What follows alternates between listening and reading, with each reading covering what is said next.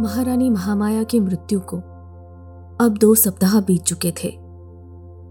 उनके आकस्मिक निधन से पूरा कपिल वस्तु शोक में डूबा हुआ था। सदैव मुस्कुराती मुद्रा, करुण भाव और स्नेह के कारण वो सबके प्रिय बन गई थी। राजा और उनके परिवार को सभी सांत्वना दे रहे थे। बीते कुछ दिन दाह संस्कार और नीरव पांजलि की विधियों में बीत गए। अब राजकुमार की देखभाल उसकी मौसी, रानी प्रजापति कर रही थी। वो उसे अपने पुत्र की तरह ही मानती थी। अपनी प्रिय बहन की एकमात्र निशानी, उनका पुत्र, अब रानी का भी लाडला बन गया था। नन्हा सा सिद्धार्थ अपने पिता और माँ जैसी मौसी की देखरेख में पलने लगा।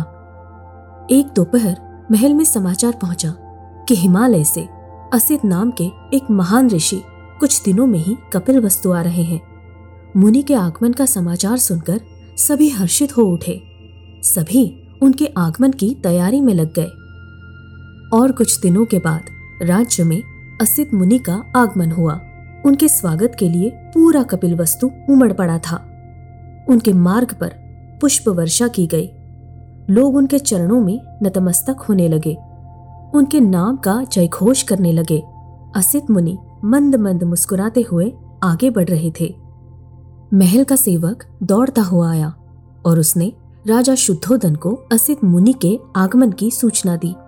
राजा तुरंत अपने मंत्रियों के साथ उनकी अगवानी के लिए चल पड़े। महल के प्रवेश द्वार पर असित मुनि और उनकी भेंट हुई। राजा और उनके मंत्रियों ने उन्हें आदर पूर्वक प्रणाम किया। रानी प्रजापति ने आकर उनकी आरती उतारी। और महल के अंदर आने का अनुरोध किया। असित मुनि के स्वागत के लिए ज़मीन पर फूल बिछाए गए। उनके बैठने के लिए उच्च आसन बनवाया गया था, जिस पर उन्हें बिठाया गया।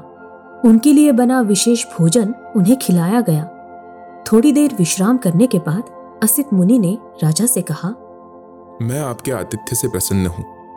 आप जैसे दयालु और स्नेही राजा का होना राज्य का सौभाग्य है। मैंने अनेक मुनियों से आपके पुण्य कर्मों का वर्णन सुना है। राज्य में आकर इसकी अनुभूति स्वयं अपनी आँखों से देखकर मन को संतुष्टि मिली। आप दीर्घायु हो। आपके जीवन में सुख समृद्धि सदैव बनी रहे और आपके राज्य में प्रेम एवं शांति का वास हो।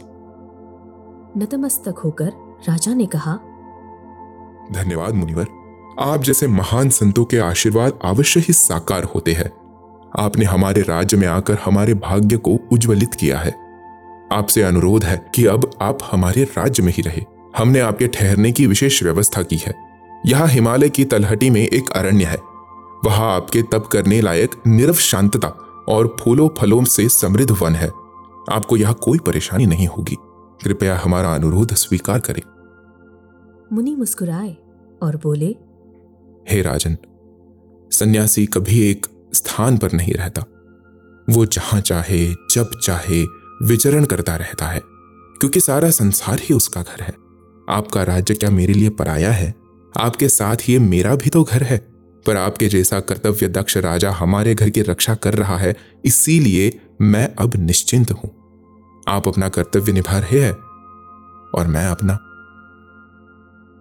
जैसे आपकी आज्ञा मुनिवर। राजा ने कहा उस पर असित मुनि ने कहा राजन दुखी ना हो। हम सब इस संसार के चक्र में बंधे हुए हैं। यहाँ आने का हर किसी का कोई ना कोई उद्देश्य या कर्तव्य होता है जिसे हमें पूरा करना हमारा धर्म है। इसमें कोई त्रुटि नहीं आनी चाहिए। राजा ने सहमति में सिर हिलाया। तभी एक सेवक दूध का बड़ा प्याला लेकर आया। राजा ने वो प्याला मुनि को दिया। उसे पीने के बाद असित मुनि ने कहा मैं जिस कार्य के लिए आया था वो तो रह ही गया। कौन सा कार्य, मुनिवर? मैं आपके पुत्र को देखना चाहता हूँ। राजा तुरंत असित मुनि को एक कक्ष में लेकर गए, जहाँ रानी प्रजापति राजकुमार के पालने को झुला रही थी। जैसे ही मुनि कक्ष में आए, रानी ने उन्हें प्रणाम किया। असित मुनि धीरे धीरे चलकर पालने के पास पहुँचे।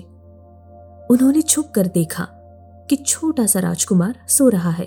उन्होंने पीछे मुड़कर राजा को देखा और फिर राजकुमार को उठाकर गोद में ले लिया। उन्होंने उस शिशु को बड़ी ध्यान से निहारा। उसके शरीर की जाँच की। थोड़ी देर बाद शिशु को वापस पालने में रख दिया।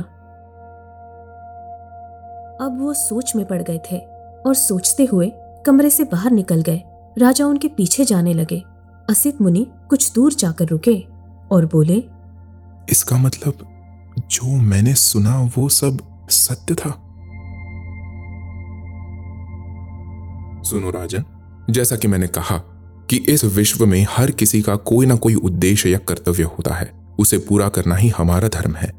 हम भूत, वर्तमान और भविष्य के चक्र में इस कदर उलझे हुए हैं कि हम जैसे सामान्य लोगों के लिए जीवन में घट रही अपरिहार्य चीज़ों की उत्पत्ति और उद्देश्य को समझना कठिन है।